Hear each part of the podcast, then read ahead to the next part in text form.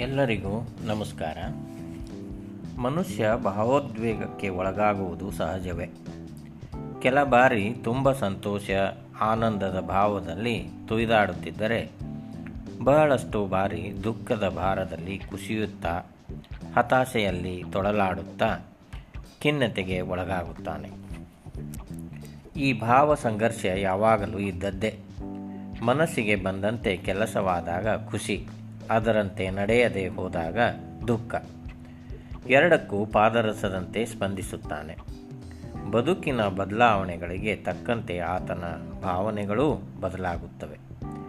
ತಮ್ಮೆಲ್ಲ ಆಸೆಗಳು ಪೂರೈಕೆಯಾದರೆ ಸಂತೋಷ ದಕ್ಕುತ್ತದೆ ಎಂಬ ಭಾವನೆಯಲ್ಲೇ ಎಲ್ಲರೂ ಇರುತ್ತಾರೆ. ಆದರೆ ಬಯಕೆಗಳೆಲ್ಲ ಈಡೇರಿದ ಬಳಿಕವೂ ಸಂತೋಷವಾಗುತ್ತದೆ ಎಂಬ ಖಾತರಿ ಏನಿಲ್ಲ ಎಂದಾದರೂ ನಮ್ಮ ಆಸೆಗಳೆಲ್ಲ ಪೂರೈಸಿ ಸಂತೃಪ್ತಿಯಾಗುತ್ತದೆ ಎಂಬ ಪ್ರಶ್ನೆಯೇ ಇಲ್ಲ. ಆಸೆ ಎಂಬ ಬಿಸಿಲು ಕುದುರೆ ಏಕೆ ಏರುವೆ? ಮರಳುಗಾಡಿನಲ್ಲಿ ಸುಮ್ಮನೇಕೆ ಅಲೆಯುವೆ? ಅವನ ನಿಯಮ ಮೀರಿ ಇಲ್ಲಿ ಏನು ಸಾಗದು? ನಾವು ನೆನೆಸಿದಂತೆ ಬಾಳಲೇನು ನಡೆಯದು?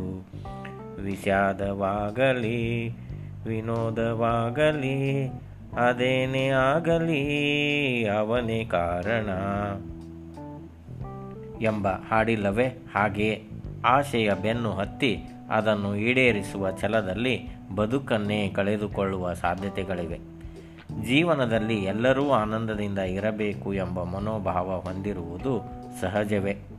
ಆದರೆ ಸದಾ ಆನಂದವಾಗಿರಬಹುದಾದ ಮನಸ್ಥಿತಿ ನಮ್ಮದೇ ಎಂಬುದನ್ನು ಮನುಷ್ಯ ಮರೆಯುತ್ತಾನೆ. ಇದ್ದುದರಲ್ಲಿಯೇ ಎಲ್ಲವೂ ಇದೆ ಎಂಬ ಭಾವ ನಮ್ಮೊಳಿರಬೇಕು ಇದನ್ನರಿತು ಬಾಳಿದರೆ ಭೂಮಿಯೇ ಸ್ವರ್ಗ ಅಲ್ಲವೇ? ಧನ್ಯವಾದಗಳು.